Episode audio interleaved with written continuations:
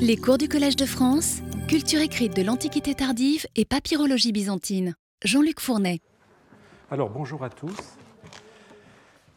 J'ai esquissé euh, en guise d'introduction euh, la semaine dernière un historique de la place euh, du démotique par rapport au grec à l'époque gréco-romaine. Donc nous avons suivi petit à petit son, son, érosion durant la période ptolémaïque et on va dire son effondrement au début de la période romaine. Surtout, on avait vu ça en fin de, cours la semaine dernière, dans le domaine des contrats. Alors, c'est dans le domaine euh, fiscal que le démotique a le mieux résisté, hein, en Haute-Égypte, spécialement euh, dans la région thébaine, hein, zone, j'ai déjà eu l'occasion de le dire, euh, moins profondément hellénisée. L'habitude s'est maintenue de délivrer les reçus d'impôts en démotique hein, sur des, ostracas. Après une forte hausse pendant le premier quart du premier siècle, qui montre que les banquiers ou les employés des greniers publics euh, thébains utilisaient presque aussi indifféremment le démotique que le grec, euh, le nombre de ces reçus chute vertigineusement dans les euh, deux quarts du siècle suivant, les deux quarts suivants, pardon. Dans les Memnonia, vous avez sur l'écran la, carte de l'Égypte pour vous situer où se trouvent les Memnonia, donc sur la rive ouest de Thèbes, il s'agit même d'un arrêt complet euh, alors que jusqu'en 41 après Jésus-Christ, euh, au moins les reçus sont exclusivement euh, en démotique, ils ne le sont plus à partir de 43, et à partir de ce moment-là, ils sont rédigés en grec. On soupçonne là évidemment les effets d'une décision administrative dont on n'a pas de traces malheureusement. Dans le reste de la région thébaine, on en compte, après cette date, moins d'une vingtaine émanant d'un représentant d'administration le dernier est de 147, euh, c'est l'Ostracon Louvre 1, le numéro 844. Et on a aussi 22 euh, ostracas euh, en démotique émanant du clergé. Or, dans la mesure où les receveurs ont pu être liés à l'administration sacerdotale, l'emploi du démotique pour cette quarantaine de textes pourrait s'expliquer par le conservatisme linguistique des milieux cléricaux, des milieux sacerdotaux. Cela ressort en tout cas plus clairement de l'ensemble plus fourni encore, puisqu'on a une cinquantaine de textes, euh, des reçus d'impôts grecs assortis d'un résumé démotique euh, thébain, euh, qui sont à mettre sur le compte des contribuables, tous des prêtres. Et vous avez à l'écran un texte qui provient d'un dossier de la famille de Cabon Et là, comme vous le voyez, vous avez le reçu qui est écrit en, en grec et vous avez une partie euh, qui euh, se trouve euh, en démotique. Hein, je vous ai mis la traduction en rouge à côté. Alors en dehors de ces deux ensembles documentaires, actes contractuels et reçus, le démotique ne pèse pas lourd dans l'Empire ou sous l'Empire. Même si, je dois dire, on a tenté de mettre cette raréfaction documentaire sur le compte de la difficulté du démotique romain qui aurait euh, dissuader un certain nombre d'éditeurs de se consacrer à ce type de documentation et qui expliquerait que euh, finalement la documentation démotique de cette époque soit encore largement inédite. Hein. Martin Andreas euh, Stadler, dans un article intitulé On the Demise of Egyptian Writing Working with a Problematic Source Basis, dans, dans, un volume de 2008, développe cette, cet argumentaire. Mais euh, l'intérêt pour euh, le démotique romain depuis euh, déjà plusieurs décennies n'a pourtant pas changé fondamentalement les grandes masses de la documentation, ce qui me paraît affaiblir un petit peu l'argumentation de Stadler. Alors si le démotique devient si négligeable sous l'Empire, dans le domaine, on a vu juridique et administratif, il ne se porte guère mieux dans les contacts épistolaires. Mis à part les lettres exercices de Narmoutis sur lesquelles je reviendrai, on ne connaît qu'une dizaine de lettres pour les trois premiers siècles de l'Empire. Elles proviennent évidemment toutes, ou presque toutes, de euh, Haute-Égypte. La dernière euh, est de 126-127, c'est euh, le P. Brooklyn démotique 139. On trouve aussi le démotique utilisé avec peut-être une plus grande fréquence pour des contes et pour des étiquettes de momies. Derniers exemples de l'usage documentaire du démotique. Hein. La, dernière étiquette contenant du démotique, vous l'avez à l'écran, c'est dans le corpus des étiquettes de momies, numéro 2168. Eh bien, cette étiquette est du 4 septembre 272, et là encore, comme on l'avait vu la, semaine dernière, ben, la ligne en démotique est encore inédite. Tandis que le, démotique documentaire euh, périclite, euh, dès le milieu du 1er siècle, sous le rouleau compresseur, pourrait-on dire, de la romanisation, eh bien, la copie des textes littéraires en démotique et même en hiératique, euh, inversement, s'intensifie hein, au 1er, 2e siècle, à l'abri des temples. S'agit-il d'un ultime sursaut d'une culture qui se sent condamnée? J'aurai l'occasion d'y revenir. Mais cette poche de résistance linguistique, que sont les milieux euh, sacerdotaux, euh, va être elle aussi mise à mal par le régime romain.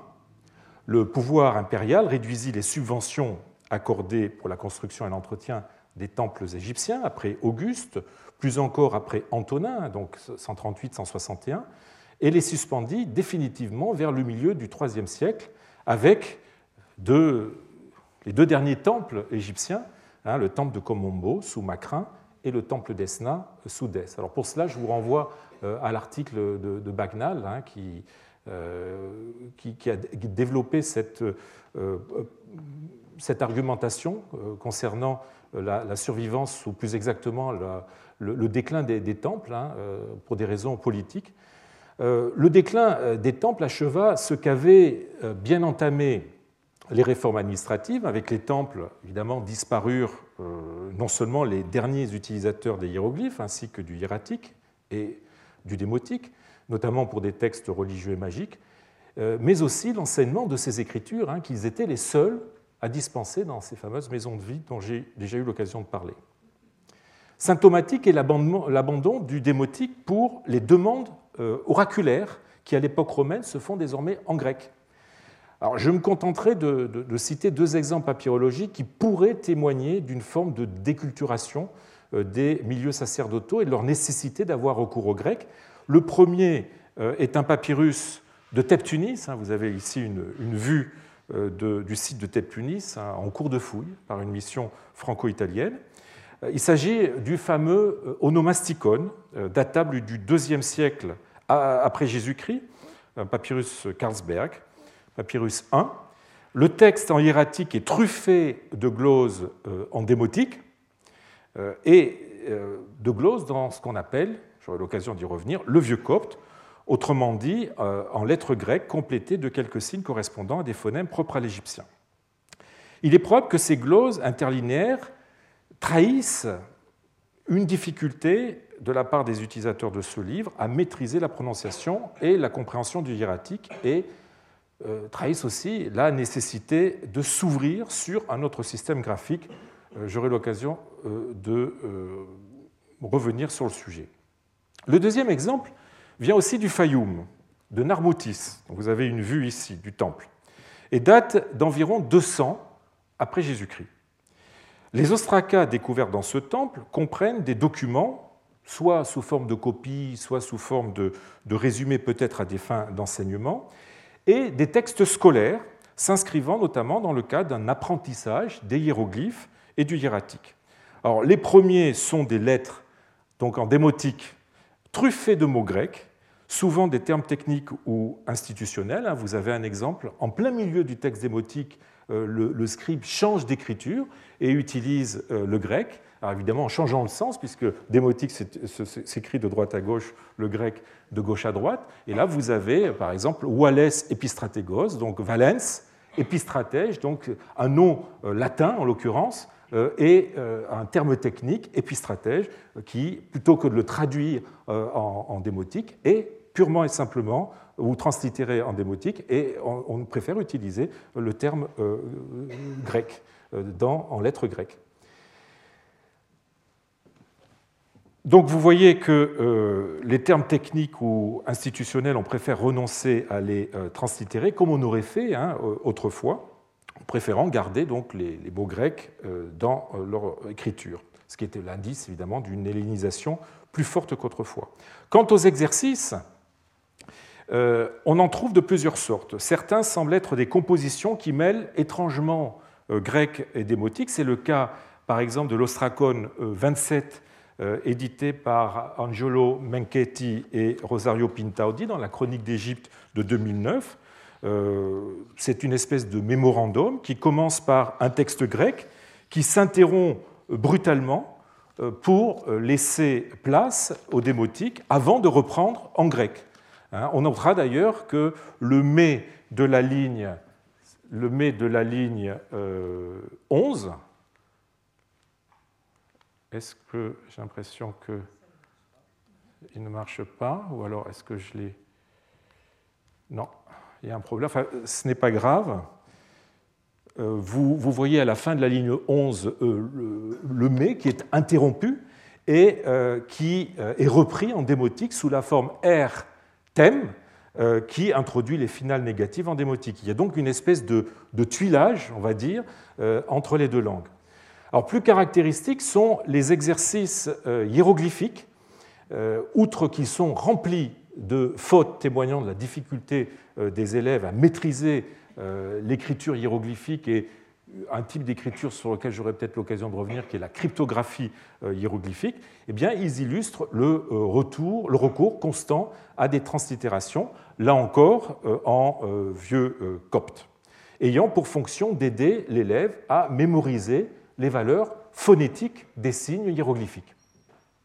Alors ces textes semblent bien témoigner à tout le moins d'une mutation culturelle, voire d'une perte de vitesse de la culture égyptienne, quoiqu'ils aient fait euh, l'objet d'analyses euh, diverses euh, sur lesquelles je reviendrai plus tard avec le problème du vieux copte.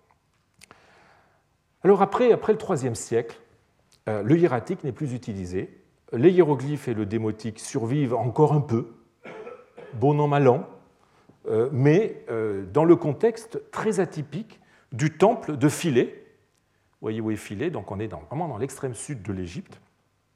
Euh, temple de Philae qui est lieu, un lieu de pèlerinage fréquenté jusque très tardivement par des populations méridionales, les Blémis et les Méroïtes, et qui est l'ultime bastion du paganisme en activité avant qu'il ne soit fermé par Justinien en 537.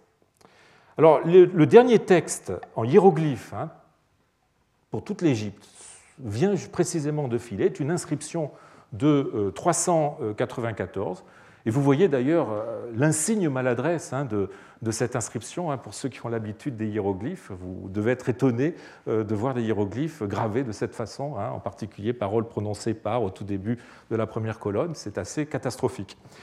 Comme niveau de, gravure. Le dernier texte en démotique est aussi un graffito de filet de décembre de 452, et c'est, on va dire, l'ultime témoignage qui nous soit parvenu des écritures antiques égyptiennes. et comme il se doit, comme vous vous y attendez, il est dû à un prêtre. Euh, alors, je, vous montre aussi euh, un autre. Alors, ces textes sont connus déjà depuis longtemps. En revanche, euh, ce texte-là est moins connu puisqu'il a été relevé par Cruz Uribe il n'y a pas très longtemps. et il appartient, alors il n'est pas daté, mais il appartient probablement aussi à ce groupe des derniers graffitis démotiques de filet. Alors, entre la disparition progressive du démotique à partir du 1er siècle et le développement d'une nouvelle écriture, le copte, qui apparaît timidement, on le verra plus tard, euh, dans la seconde moitié du IIIe siècle, eh bien, les personnes qui veulent écrire, les Égyptiens qui veulent écrire, sont condamnés à vivre dans une situation que je qualifierais d'agraphie, d'agraphie collective, euh, qu'ils ne peuvent surmonter qu'au prix d'une véritable schizophrénie linguistique. Ils parlent entre leur langue, l'égyptien, mais doivent correspondre en grec, même entre eux. Euh, en tout cas pour ceux, évidemment, qui sont capables de maîtriser cette langue. Alors, une telle situation euh, n'a pas manqué d'inciter un peu plus la population égyptienne à apprendre à écrire le grec. Dans la masse euh, de lettres privées en grec datant de cette époque, de cette période, nombreuses sont celles qui sont écrites par des Égyptiens à d'autres Égyptiens, avec évidemment les incidences que cela peut avoir sur le niveau linguistique de ces documents.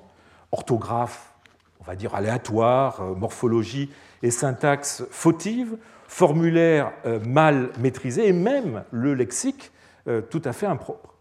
C'est ainsi que beaucoup de lettres de cette époque sont d'un niveau de grec tellement bas que le papyrologue qui doit les éditer euh, s'arrache les cheveux. Alors je voudrais vous donner un exemple, non avec une lettre, mais avec des requêtes euh, euh, oraculaires à Athéna qui ont été retrouvées à Latopolis, hein, aujourd'hui Esna, on a vu tout à l'heure le temple d'Esna, où était vénérée la déesse Neit, euh, assimilé à Athéna et associé au poisson appelé latos ou lates, hein, qui est une espèce, en, son nom scientifique c'est le lates niloticus, qui est une sorte de perche. Et c'est dans la nécropole justement euh, des poissons sacrés que ces textes ont été retrouvés. Alors trois de ces requêtes euh, épistolaires, datant du 1er et 2e siècle, donc en plein dans cette période d'agraphie, comme je l'appelais tout à l'heure, ont été identifiées. L'une éditée par Claudio Galazzi euh, dans la, dans la Zeitschrift Papyrologie und Epigraphique, et deux autres perdus, mais connus, heureusement, grâce à des transcriptions laissées par euh, Seymour de Ricci et éditées par Jean Gascou. Alors, regardons la première.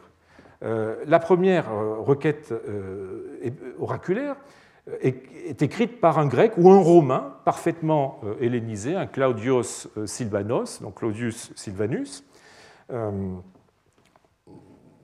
son nom latin laisse subodorer qu'il a servi peut-être, si c'est en tout cas un, Égyptien, comme auxiliaire dans l'armée. Ce texte euh, présente très peu de fautes. Hein. Je, vous lis rapidement la traduction. Claudius Silvanus et ses frères à leur maîtresse Athéna euh, contre Longinus, fils de Marcus. Comme Longinus, contre lequel nous avons fait souvent appel à toi, nous a attaqués, euh, en attendant notre vie, à nous qui n'avons jamais rien fait de mal, qui sommes pauvres, et en effet, alors qu'il n'a aucun intérêt à la matière, il nous a fait un procès avec malveillance, eh bien nous te demandons de nous faire justice, car il a fait appel aussi à Amon. Voilà. Donc, il, y a, très peu de fautes, vous voyez, dans la paracritique, il y a, une seule euh, faute euh, qui est à la, ligne 6. Le texte se comprend parfaitement. Les deux autres textes, en revanche, sont écrits par des Égyptiens, et là, ils laissent beaucoup plus dubitatif. Alors en voici euh, un des deux, édité par Jean Gascou dans les papyrus euh, Vorp euh, numéro 8, adressé par le cryotaphos, c'est-à-dire l'embaumeur de bélier, hein, animal sacré du dieu Knum qui est adoré à Esna, à la Topolis. Alors vous avez à gauche le texte de l'ostracone, et à droite une tentative de normalisation, de reconstitution du grec. Alors je, vous lis une traduction qui n'est euh, rien moins qu'un essai. Hein. Amonis, fils de Pétésis, contre Tamenous, fille d'Hermias, et Takon Tessaous, sa fille. Là, vous voyez qu'on a affaire à des Égyptiens, contrairement euh, aux précédents euh, textes. Mon maître ou ma maîtresse, hein, le grec dit kuriemoi, mais comme il est vraisemblable que cet ostracone ait été comme l'autre adressé aussi à Athéna Nate, il est probable qu'à la place de, euh, Curier, il a écrit euh, avec un état, il a écrit Curier avec un epsilon. Donc c'est juste une faute de grec. Euh, je leur ai confié le sanctuaire à la fille de mon épistate et à sa femme. Elles m'ont expulsé de mon sanctuaire, alors que moi, je leur ai remis les clés et ai agi avec elles comme un père. Et je leur ai fait des chambres. La suite est absolument incompréhensible. Alors, ce texte, est presque en fait totalement incompréhensible euh, si l'on avait le parallèle que je vous ai montré euh, précédemment. Euh, et qui permet en fait de comprendre la situation, c'est-à-dire celle d'une requête adressée à Athéna Nate contre une autre personne. Plutôt que de pétitionner auprès d'un magistrat, eh bien, on pétitionne, si je puis dire, auprès de la déesse. le texte est en fait incompréhensible et j'aurais pas dû vous donner cette traduction, j'aurais dû plutôt vous donner la traduction que j'ai mise à l'écran, qui essaye de reconstituer, si je puis dire, euh, le, niveau stylistique et orthographique euh, du texte en grec, et vous voyez que ça donne autre chose. Amonis, fils, fils Pétéisis, contre Tamenus, fille d'Hermias, et Tacontessaus, sa fille. Mon maître, euh, ma maître, ma maître, je l'ai confié le sanctuaire, le fils de mon épistate, à sa femme. Elles ont expulsé à moi de mon sanctuaire, alors que moi, je l'ai remis les clés et, et agi avec elle comme père et fait chambre. C'est absolument incompréhensible. Voilà. Et donc, c'est un exemple de ces textes euh, que nous sommes amenés, papyrologues, à, étudier pendant cette période. Vous me direz, euh, il y, a, des textes aussi avec euh, ces problèmes orthographiques avant et après, mais particulièrement pendant cette période, évidemment, ça se comprend, puisque les Égyptiens n'avaient plus entre eux de moyens de s'écrire dans leur propre langue, avec leur propre écriture. Alors, c'est un exemple parmi mille des difficultés auxquelles est confronté le papyrologue quand il se penche euh, sur des textes écrits par des, Égyptiens mal hellénisés. Alors quand ils suivent les sentiers bien balisés de la rhétorique épistolaire, eh bien on parvient à les comprendre. Mais dès qu'ils n'ont plus ces, garde-fous, l'expression devient obscure et euh, le papyrologue est condamné à essayer de retrouver un sens euh, hypothétique derrière un texte mal écrit, exercice périlleux auquel il s'astreint en ayant toujours conscience du caractère provisoire que cela confère à son travail, qui n'est jamais évidemment à l'abri euh, d'une nouvelle interprétation. Alors cette situation de schizophrénie hein, dans laquelle se trouvent les, Égyptiens euh, n'était pas tenable.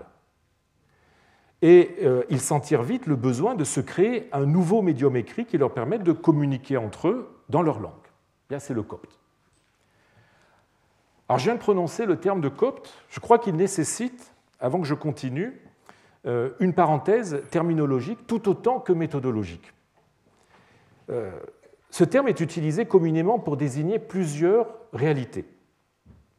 Avec une majuscule, il désigne, en français, il désigne un Égyptien qui parle et écrit cette langue.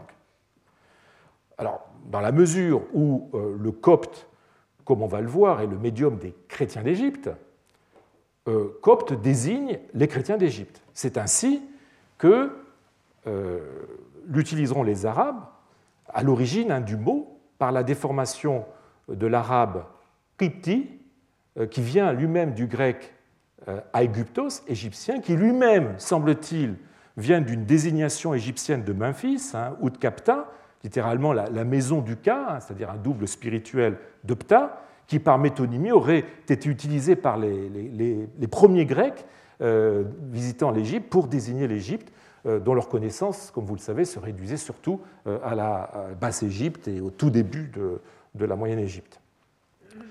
Les, Arabes, bien après la conquête, ont en effet eu recours donc à ce mot, Kipti, euh, pour caractériser la communauté chrétienne constituant la population du pays conquis par opposition aux conquérants musulmans. Mot passé ensuite dans les langues européennes, la première attestation euh, remonte, euh, en tout cas en français, remonte au XVIe siècle sous la forme coft avec, euh, un F, puis coft avec PH, avant que la forme copte ne devienne l'orthographe commune.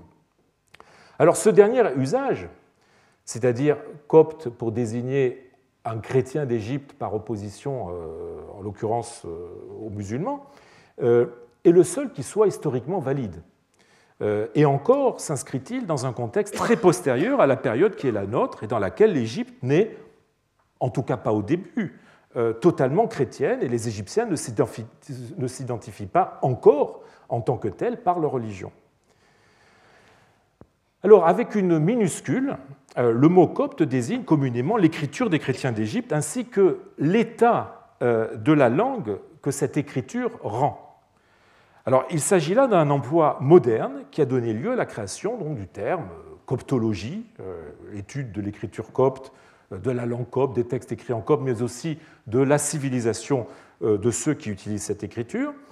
Alors, il est à noter que l'emploi de ce mot, non seulement pour l'écriture, mais aussi pour l'état de la langue qui correspond donc à son émergence, a amené certains à utiliser le terme copte aussi pour des textes qui ne sont pas écrits en écriture copte stricto sensu. Et je voudrais citer un texte tout récent de Joachim Friedrich Quack, hein, qui est paru il y a, quelques jours, euh, et euh, je le cite, On doit insister sur le fait que les signes d'écriture et la langue n'ont pas entre eux un lien de nécessité. D'un côté, il est en principe possible d'écrire la langue copte en écriture égyptienne démotique, et en effet, on peut arguer que quelques ostracas de Nermoutis au moins, euh, peut-être aussi quelques sections euh, du papyrus magique démotique de Londres et de Leyde, on aura l'occasion d'y revenir, sont linguistiquement plus du copte que du démotique. Il y a également quelques attestations de langue copte écrites complètement en grec, sans signe additionnel emprunté au démotique, ou en arabe, et même en écriture éthiopienne. D'un autre côté, l'ensemble des signes d'écriture copte peut être usité pour des textes qui appartiennent linguistiquement à des, phrases plus anciennes, à des phases plus anciennes de la langue égyptienne, ainsi que pour des langues complètement différentes, comme c'est le cas lorsqu'il est utilisé pour noter du vieux nubien, là encore avec quelques signes additionnels, cette fois-ci dérivés du méroïtique, ou exceptionnellement de l'arabe. Donc vous voyez, la situation est extrêmement complexe, notamment du fait de l'écart euh, euh, qui existe entre l'égyptien. Euh, entre l'écriture, si je puis dire, et la langue. Alors cela ne concerne, il est vrai, euh, exception et cas insolite mis à part, que les périodes antérieures à l'émergence de l'écriture copte stricto sensu. Alors, euh, voilà pour ce qui est des, usages, disons, les plus fréquents du, mot copte. je voudrais rajouter qu'il faut se méfier et même bannir des usages dérivés du mot, notamment en matière de chronologie ou de culture matérielle. Il faut absolument éviter euh, de parler d'époque copte, euh, comme on le voit encore trop souvent écrit. De même, peut-on s'interroger sur la pertinence qu'il y a à définir comme copte un objet de la vie de tous les jours, comme une céramique ou un tissu, hein, les fameux tissus coptes, comme on a pris l'habitude de le faire dans les catalogues de musées ou de collections. Alors ici, je euh, n'emploierai ce terme que pour la langue et l'écriture qui la transcrit et pour ceux qui l'emploient. Euh, comme le copte est de l'égyptien, j'emploierai aussi le terme égyptien comme synonyme. Et c'est d'ailleurs le seul mot que connaît la langue grecque. Hein. Euh, le copte en grec se dit aegyptos dans les textes de notre époque. C'est la même chose dans la langue copte. Hein, qui utilise le mot euh, Menet Rem Kemi, c'est-à-dire ce qui est propre aux habitants de l'Égypte, c'est-à-dire le, pays noir. Bon. Euh, alors, de toute façon, j'aurai l'occasion de revenir sur l'emploi de ce terme d'égyptien et du système d'opposition dans lequel euh, il s'inscrit. Alors, dans, un contexte où le grec est la langue officielle et finit par devenir la, langue de communication écrite obligée des Égyptiens, euh, on comprend aisément que ces derniers se soient tournés vers le grec pour élaborer une nouvelle écriture qui euh, puisse prendre euh, la suite du démotique. Le grec, par son caractère alphabétique et son omniprésence dans, la société égyptienne, s'avérait une solution simple et naturelle. Le recours à, l'écriture grecque pour noter de l'égyptien ne date pas de l'émergence du copte proprement dit au cours du IIIe siècle. Il a été précédé de diverses expérimentations durant les trois premiers siècles qui lui ont donné naissance. Elle constitue ce qu'on appelle le vieux copte. Avant même cette euh, phase préliminaire, le grec avait depuis longtemps été utilisé, mais de façon tout à fait sporadique, pour mettre de l'égyptien par écrit. C'est ce qu'il est d'usage de nommer le pré-vieux copte. Alors, le plus ancien euh, témoignage de ces essais, on va dire incunables, est un glossaire gréco-égyptien du IIIe siècle avant Jésus-Christ, provenant euh, probablement d'Alibé, c'est-à-dire euh, Polis. C'est un papyrus d'Heidelberg, aujourd'hui disparu, mais heureusement, nous avons encore une photo du verso. Et c'est précisément sur le verso d'un texte grammatical grec euh, qu'a été euh, composé euh, le glossaire que vous avez à l'écran, constitué d'entrées. Donc vous avez des mots grecs, chaque entrée est un, mot grec, suivi de leur translittération en lettres grecques, de, leur traduction en égyptien. On a aussi des exemples anciens du recours à l'égyptien pour des textes suivis et pas simplement des, glossaires comme, ici. Le plus ancien et probablement le plus célèbre est le graffito laissé en 201 ou 200 dans l'embrasure de la porte donnant sur la chapelle d'Osiris à Abydos, je vous montre où se trouve Abydos, euh, par euh, un partisan de l'usurpateur nubien Aaron Nofris. Alors vous avez ce, graffito à l'écran.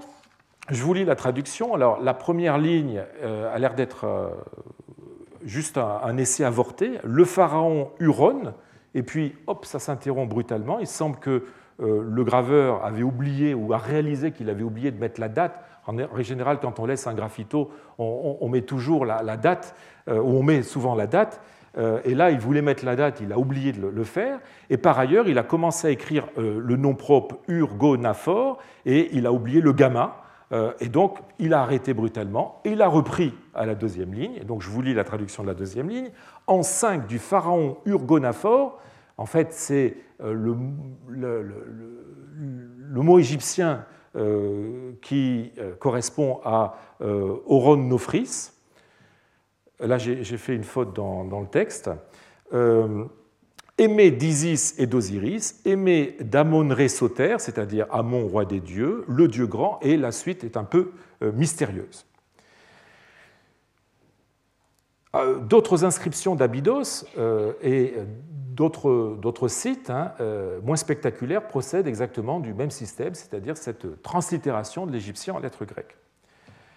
Alors, je passerai sur, les noms et les formules magiques des papyrus magiques qui posent d'immenses problèmes d'interprétation et qui préfigurent les exemples en vieux copte que nous verrons ultérieurement. Je vous montre juste un écran, euh, à l'écran un, exemple d'un papyrus d'Oxyrhynchos, le 4468 du 1er siècle, euh, donnant une section présentée explicitement comme étant égyptienne, un logos aguptistis, c'est-à-dire discours ou formule aguptistis en égyptien, et après, vous avez, malheureusement, le papyrus est assez endommagé, il commence par Anak, hein, qui correspond au copte Anok, je, etc.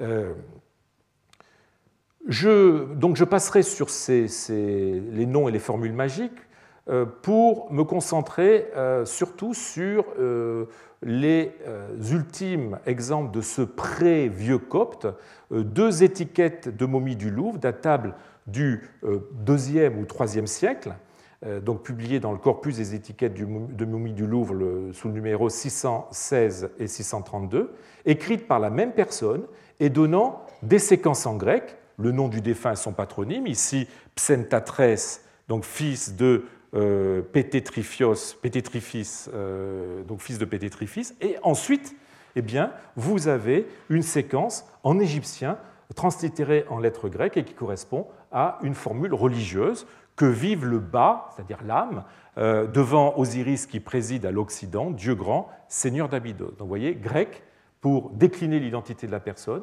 et euh, égyptien pour euh, les formules religieuses. Alors la, sociologie de ces, de ces, quelques essais de pré-vieux coptes est difficile à saisir de façon unitaire. Certains sont sans conteste dus à des Grecs qui essaient d'apprendre l'égyptien phonétiquement, ne souhaitant pas s'investir dans le difficile apprentissage euh, euh, des écritures égyptiennes, hein, qui sont des écritures compliquées, c'est évidemment le cas du glossaire d'Heidelberg, qui, rentre tout à fait dans, cette catégorie. Certains ont proposé de l'attribuer à un prêtre d'origine grecque qui s'en servait comme d'un aide-mémoire pour converser avec la population autochtone, ou en tout cas d'un lexique destiné à quelqu'un qui euh, appartenait à l'environnement sacerdotal, euh, étant donné euh, le vocabulaire qui semble se rapporter au sacrifice culturel. Alors, cette analyse me semble erronée. Les termes glosés par ce papyrus ne sont pas exclusivement rituels. Les égyptologues ont tendance à voir souvent du rituel là où il n'y en a pas toujours. Et si vous regardez ce texte, vous voyez qu'il est question de talent, qu'il est question de d'âne. Je ne vois pas ce qu'il y a de rituel dans ce texte. Évidemment, tout peut être rituel, mais là, ça ne me semble pas être le cas. Par ailleurs, euh, la présence sur le verso d'un texte grammatical grec, comme je vous l'ai dit, euh, semble bien confirmer qu'on est dans un contexte scolaire, non sacerdotal. Alors on a regretté que cette pièce soit euh, un unicum, soit une pièce isolée, ce qui n'aide pas évidemment à son interprétation. Mais en fait, je la rapprocherai d'un ostracone que j'ai édité il y a quelques années, cette fois-ci non pas en grec mais en latin. C'est un, texte que vous avez à l'écran. C'est une liste de noms de, chiffres égyptiens. Alors, les entrées sont en latin. Ici, vous voyez, vous reconnaissez les chiffres romains, 1, 2, 3, 4, 5, etc. Et les gloses eh bien, sont en égyptien, euh, euh, en lettres latines. Donc ce sont les, noms euh, des, lettres égyptiennes. cet ostracone a été retrouvé dans un fortin romain du désert oriental, de la route de, Myosormos, entre Coptos et Myosormos. Et donc, il témoigne de l'acquisition de quelques notions de base de la langue égyptienne, comme le sont les chiffres, par un soldat latinophone ne souhaitant pas se lancer dans le long apprentissage euh, de l'écriture égyptienne. Ces listes, en fait, sont plus ou moins comparables euh, euh, aux glossaires qui introduisent nos guides touristiques hein, modernes, qui translittèrent le lexique de, base en caractère latin pour des voyageurs pressés qui n'ont pas le temps, qui n'ont pas l'envie d'apprendre l'écriture du pays qu'ils visitent. Les étiquettes de momies euh, que je vous ai montrées du 2e, 3e siècle témoignent, elles, d'un phénomène radicalement différent, celui de ce que j'ai appelé l'agraphie euh, collective euh, égyptienne, dans laquelle était plongée à cette époque une bonne partie de la population laïque, qui n'avait comme seul médium écrit que le grec. Leur rédacteur donne l'identité du défunt en grec, les noms sont, déclinés, si vous vous souvenez, à la grecque, mais ajoutent des formules propres à leur religion qu'ils ne souhaitent pas ou qu'ils ne peuvent pas euh, traduire en grec et qu'ils transcrivent telles quelles en caractère grec. Ces, modestes étiquettes constituent un témoignage éloquent euh, de multilinguisme et de multiculturalisme euh, gréco-égyptien butant sur le problème de l'écriture et donc, à leur façon, illustrant une forme de déculturation scripturale phénomène que nous allons rencontrer, mais amplifié avec le vieux copte. Alors il y a enfin le, cas plus énigmatique du graffito d'Abydos. Son auteur pourrait être un Nubien, sectateur du nouvel usurpateur, venu lui aussi du sud de l'Égypte, euh, euh, qui, n'aurait pas connu les hiéroglyphes et qui aurait donc été obligé d'utiliser le grec, ou plus vraisemblablement euh, de demander à un grec d'écrire pour lui sa dédicace. Toujours est-il qu'aucun de ces cas de pré-vieux copte, à l'exception peut-être des textes magiques, n'a de rapport avec euh, le milieu des temples, ce qui les distingue très nettement du vieux copte, comme nous allons le voir. Alors, autre différence avec ce dernier, aucun de ces textes n'a recours à des lettres additionnelles destinées à rendre les sons de la langue égyptienne inconnus en grec. Cela explique le caractère euh, très imparfait de ces translittérations, où les, phonèmes proprement égyptiens sont rendus très approximativement. Par exemple, vous avez le le, H3 qui est rendu par un qui grec, euh, le, feu euh, qui est rendu par un, phi grec, qui se prononçait plutôt peu en grec, où ces phonèmes sont purement omis. Hein, le H2, par exemple, est systématiquement omis. On est loin d'avoir affaire à un système capable de rendre avec conséquence euh, l'égyptien et éventuellement de se substituer à une des écritures égyptiennes. La vitalité euh, de ces dernières, aux époques pour, lesquelles sont attestés ces essais de translittération, rendait de toute façon incongrue toute velléité euh, de création d'un système concurrent ou complémentaire. En fait, si on y regarde bien, rien euh, ne justifie euh, l'appellation prévieux copte que l'on donne à ces translittérations, euh, sous-entendant, par une espèce de perspective téléologique, qu'elles mèneraient au copte. Il s'agit juste de translittérations ou de métagrammatismes qui n'ont rien à voir avec l'écriture copte, ni avec la langue copte, et qui ne procèdent ni de près ni de loin de la dynamique qui conduira au copte il serait peut-être moins potentiellement trompeur de parler, comme le propose d'ailleurs euh, Joachim Friedrich Quack, de système graphique ou de système scriptural gréco-égyptien, et il utilise le terme gréco-égyptien, writing system. Je crois qu'il a raison. Alors la situation change radicalement avec ce qu'il est d'usage d'appeler le vieux copte, hein, en anglais Old Coptic, que je préférerais d'ailleurs appeler, excusez-moi, je voudrais changer toutes les étiquettes, toutes les catégories mais, enfin, terminologiques, mais je préférerais les appeler pré-copte pour insister sur la différence sociolinguistique fondamentale qui sépare ces expérimentations euh, du copte proprement dit, mais pour ne pas ajouter à la confusion euh, terminologique qui existe, je euh, continuerai ici à utiliser l'appellation traditionnelle. Alors avant de, soumettre à une analyse socio-linguistique les, témoignages en vieux copte, passons-les rapidement en revue. Et il se trouve que nous sommes grandement aidés en cela par l'étude sortie, je vous le disais tout à l'heure, il y a quelques jours de Joachim Friedrich Quack, intitulé How the Coptic Script Came About, dans un volume euh, co-édité par euh, Eitan Grossman, Peter Diels, Sebastian Richter et Wolfgang Schenkel, euh, appelé Greek Influence on Egyptian Coptic.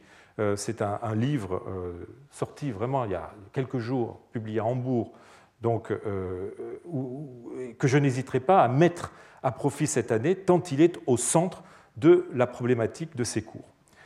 Alors, les, témoignages en vieux copte euh, relèvent de deux types de catégories.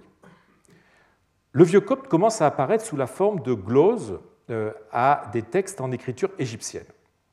L'exemple peut-être euh, le plus célèbre est l'onomasticon de Teptunis, que j'ai déjà évoqué, datant de la première moitié ou du milieu du IIe siècle, ce manuel sacerdotal, à la fois dictionnaire euh, onomasiologique et compilation de connaissances religieuses, présente donc, comme vous le voyez, un texte principal en hiératique, truffé de gloses supralinéaires, la majorité en démotique, mais aussi 173 en vieux copte. Je vous donne trois exemples à l'écran. Ces gloses en vieux copte comportent, outre euh, les lettres de l'alphabet grec, sept signes euh, complémentaires. Là, j'aurais bien voulu, c'est vraiment dommage que le PowerPoint, le, viseur ne marche pas. Vous voyez, pour le numéro, euh, la deuxième glose comporte un de ces signes supplémentaires, hein, qui ce n'est pas du tout du, grec, c'est, on le verra, du démotique.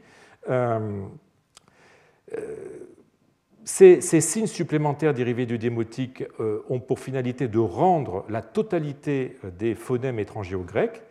Donc ces gloses euh, couvrant soit un mot complet, soit même soit une syllabe ou une lettre du texte hiératique, ont pour but de vocaliser les mots égyptiens pouvant poser un problème de lecture. Vous savez que l'égyptien, en tant que langue camito-sémitique, euh, ne marque pas les voyelles et que l'expression écrite euh, des, mots se réduit donc à une structure consonantique. C'est donc au lecteur, par sa connaissance euh, de la langue, à restituer le vocalisme des mots.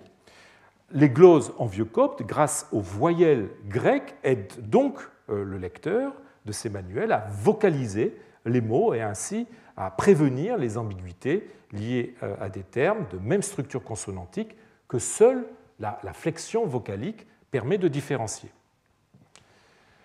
Alors d'autres textes contiennent des gloses en vieux copte, euh, mais de façon moins spectaculaire, provenant, notamment de, Teptunis. Euh, je vous montre un exemple tout à fait, euh, qui est encore inédit, que cite Kvak, d'un texte qu'il a découvert et qui vient de Teptunis. Je vous montre aussi un autre texte inédit qui lui vient cette fois-ci euh, d'Oxyrhynchos.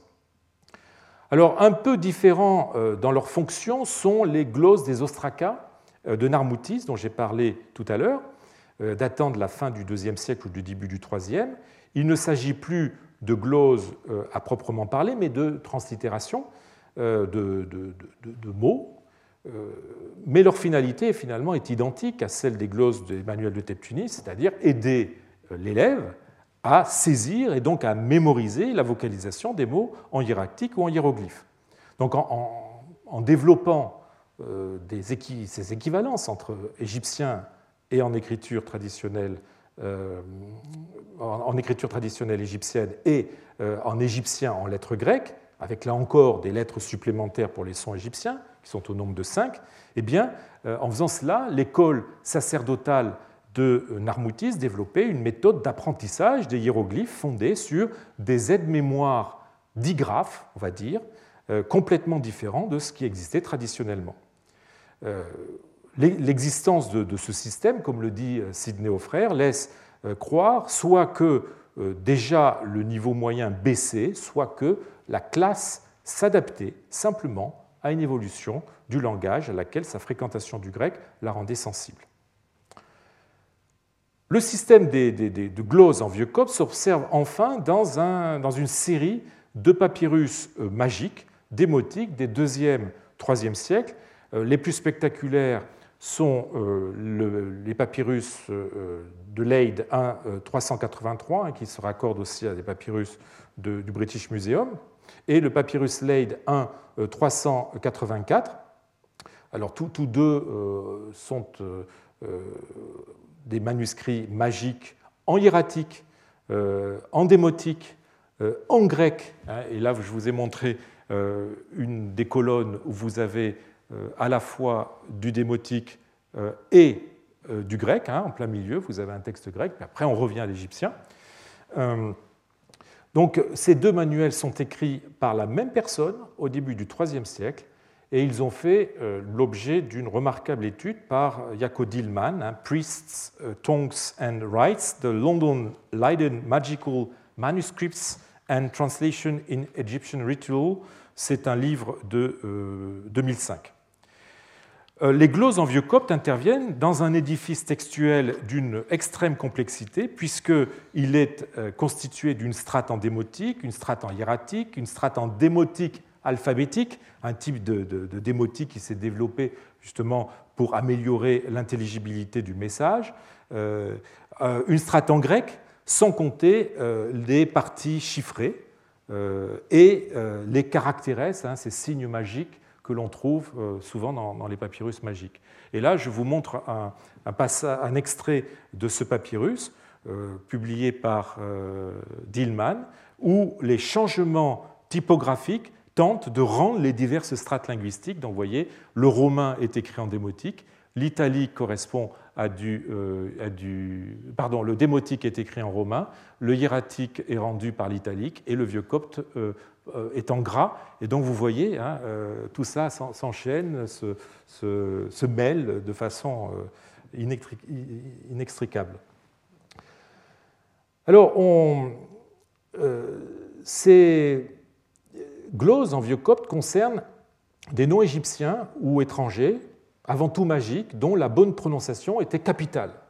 Elle comporte un arsenal très développé de 12 signes supplémentaires qui attestent d'un stade plus avancé dans le rendu de l'égyptien. On, remarquera d'ailleurs ce qui ressemble à un upsilon qui rend l'aspiration égyptienne. Je vous ai donné un exemple avec le mot euh, yuyu, qui est rendu par, donc en vieux copte, ouhou, mais euh, le premier upsilon, en fait, n'est pas un upsilon, mais il rend l'aspiration euh, de, l'égyptien. Alors, euh, c'est quelque chose de tout à fait étonnant. Certains ont fait dériver ce signe du démotique, d'autres ont pensé que cette sorte d'upsilon était utilisée pour noter l'aspiration parce qu'en grec, le upsilon en début de mot est toujours aspiré. Personnellement, j'aurais tendance à penser que ce signe dérive d'un esprit rude grec qui peut avoir, vous voyez la forme normale d'un esprit rude, euh, qui peut se simplifier et d'une certaine façon peut aboutir à quelque chose qui pourrait ressembler à un upsilon.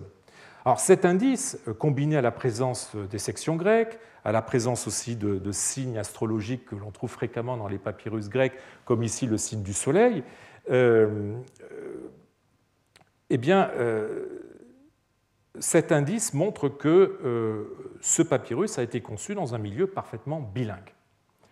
Alors, deux autres papyrus magiques démotiques comportent aussi des gloses euh, en vieux copte.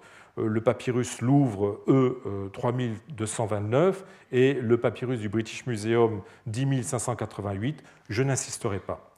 Alors la, seconde catégorie de textes en vieux copte regroupe des textes, cette fois-ci, entièrement écrits dans ce système, ou en tout cas des, séquences de, textes suivis, et non plus juste des gloses.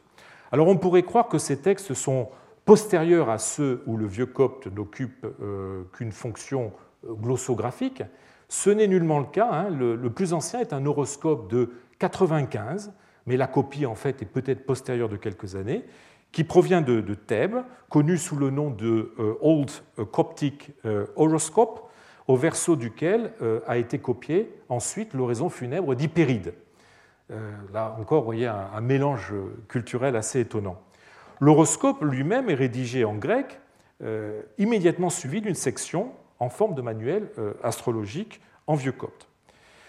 Le vieux copte arbore un système de lettres supplémentaires très complet, hein, au nombre de sept, ce qui montre que ce système était déjà conçu à l'extrême fin du 1er siècle. De la même période date euh, le papyrus Schmidt, une requête adressée à un dieu provenant euh, d'Hermopolis et dont la date tourne autour de 100. On y retrouve aussi euh, les sept lettres supplémentaires. Alors, autre texte, le Pémichigan inventaire 6131 verso, c'est à nouveau un, horoscope provenant de Soknupayuneso, donc on est toujours dans le Fayoum, par rapport pas par rapport au, papyrus Schmidt, mais aux autres papyrus que je citais avant. Euh, il date du IIe siècle et il présente euh, un système de six lettres euh, supplémentaires.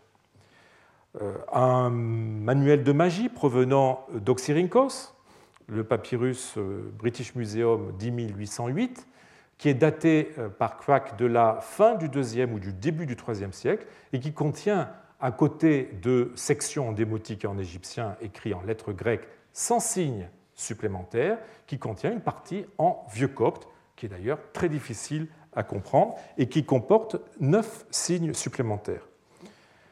À côté de ces manuscrits, euh, on trouve aussi euh, un texte qui relève, je dirais, de la pratique documentaire, du domaine documentaire, en l'occurrence, eh bien, euh, des étiquettes de momies. il s'agit de textes qui viennent du nom Panopoli du IIIe siècle et qui comporte une partie en grec sur une face, voilà un exemple, une des deux, une partie en grec euh, sur une face et sa traduction en vieux copte sur l'autre. Alors, vous voyez, il ne s'agit pas, contrairement à l'étiquette que je vous ai montrée de pré-vieux copte, puisqu'on y relève euh, un signe supplémentaire qui marque le son che, hein, qui n'existe pas en grec, hein,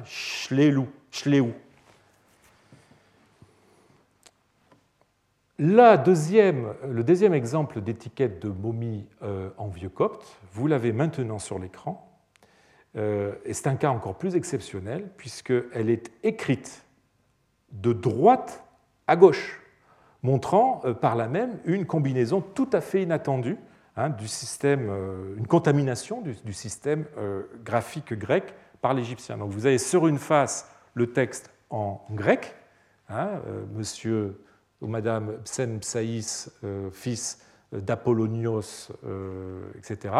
Et vous avez ensuite la traduction de, cette identité de la personne en vieux copte sur l'autre face, mais cette fois-ci écrit de droite à gauche.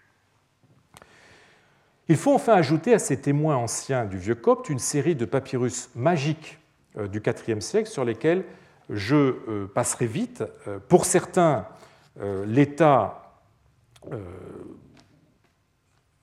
certains, l'état de la langue est quasiment celui du copte proprement dit, dont ils sont contemporains, IVe siècle. Ils mêlent, en tout cas pour la plupart des strates de diverses langues et d'origines et d'époques diverses, ce qui leur donne l'air, pour reprendre l'expression euh, de Joachim Friedrich Quack de résulter d'un bricolage euh, où des bouts de systèmes préexistants sont adaptés pour créer des solutions ad hoc. Alors, les plus caractéristiques de euh, cet ensemble sont le papyrus Louvre 2391, dit papyrus Mimo, qui a été la, partie grecque a été reprise dans les papyrus magiques grecs 3. C'est un rouleau de provenance inconnue datant du IVe siècle qui, dans un texte très majoritairement grec, comporte des passages en vieux copte. Hein. vous voyez ici un, de ces passages, vraiment le plus long. Passage en vieux copte doté de quatre lettres supplémentaires.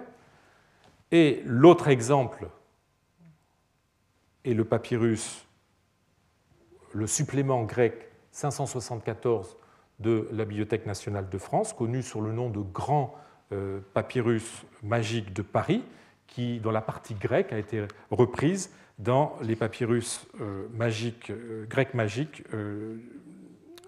du numéro 4. Donc c'est un codex du IVe siècle faisant partie de ce que l'on appelle la bibliothèque magique de Thèbes, hein, le plus grand ensemble de papyrus magiques acquis dans la région thébaine par le consul général de Suède et de Norvège, Jean d'Anastasie, entre 1828 et 1857, ce papyrus, lui aussi euh, majoritairement grec, comporte des séquences en vieux copte, notamment euh, l'invocation euh, initiale que vous avez ici, alors qui est entrecoupée à un moment par un peu de grec, hein, Dios, Ora, etc. Mais globalement, c'est de l'égyptien, translittéré en lettres grecques. Donc c'est la ligne 1 à 25 et puis un charme d'amour faisant intervenir Isis euh, à partir de, euh, la ligne 94. Euh, Alors, ces, ces parties en vieux copte contiennent trois lettres supplémentaires et, fait tout à fait étonnant, utilisent l'esprit rude pour rendre le H égyptien. En même temps, d'ailleurs, que l'esprit doux, on retrouve aussi dans ce texte l'utilisation de l'esprit doux et des accents, dans des choses tout à fait grecques, des signes tout à fait grecs. Alors, frappé, je vous donne juste un exemple, euh, deux, exemples de ces, de ces esprits rudes hein, qui connaissent la forme, qu'on va dire, épigraphique de, l'esprit dans, les papyrus. Maintenant, l'esprit est incurvé, mais à cette époque, l'esprit avait souvent euh, cette forme. Et là, c'est le mot grec euh, le mot euh, copte ret, qui veut dire cœur, et donc l'aspiration, euh, qui est rendue par le ori, est rendue dans ce texte en vieux copte, tout simplement par l'esprit rude. Alors, frappé par la présence de ces diacritiques grecs, ainsi que par le nombre très faible de lettres supplémentaires d'origine démotique, eh bien, Joachim Friedrich Quack pense que l'on aurait affaire à un système alexandrin qui aurait euh, été adapté dans ce manuscrit pour un lectorat méridional. Je vous rappelle que le papyrus euh, provient euh, de Thèbes. J'hésite à le suivre. Je, pense que, quoique inventé par les, philologues alexandrins de l'époque hellénistique, les accents et les esprits n'étaient pas, depuis longtemps, l'apanage, n'était plus l'apanage de cette cité, on les retrouve dans les manuscrits et plus rarement dans les documents de toute l'Égypte. Et par ailleurs, il serait étonnant d'avoir à une époque euh, aussi ancienne des traces d'une production littéraire en copte ou en vieux copte euh, dans une cité qui est, elle, profondément grecque. Hein, je rappelle que nous n'avons pas, euh, à ma connaissance, encore trouvé de témoignages écrits de copte euh, à Alexandrie. Alors, je sais bien qu'Alexandrie est une ville où on ne trouve pas beaucoup de papyrus, mais on aurait pu retrouver des inscriptions. Et nous n'avons pas d'inscriptions en copte trouvées in situ euh, à Alexandrie. Alors, que nous enseignent euh, ces textes en vieux copte? Eh bien, c'est ce que nous verrons la semaine prochaine. Je vous remercie. Retrouvez tous les contenus du Collège de France sur www.colège-2-france.fr.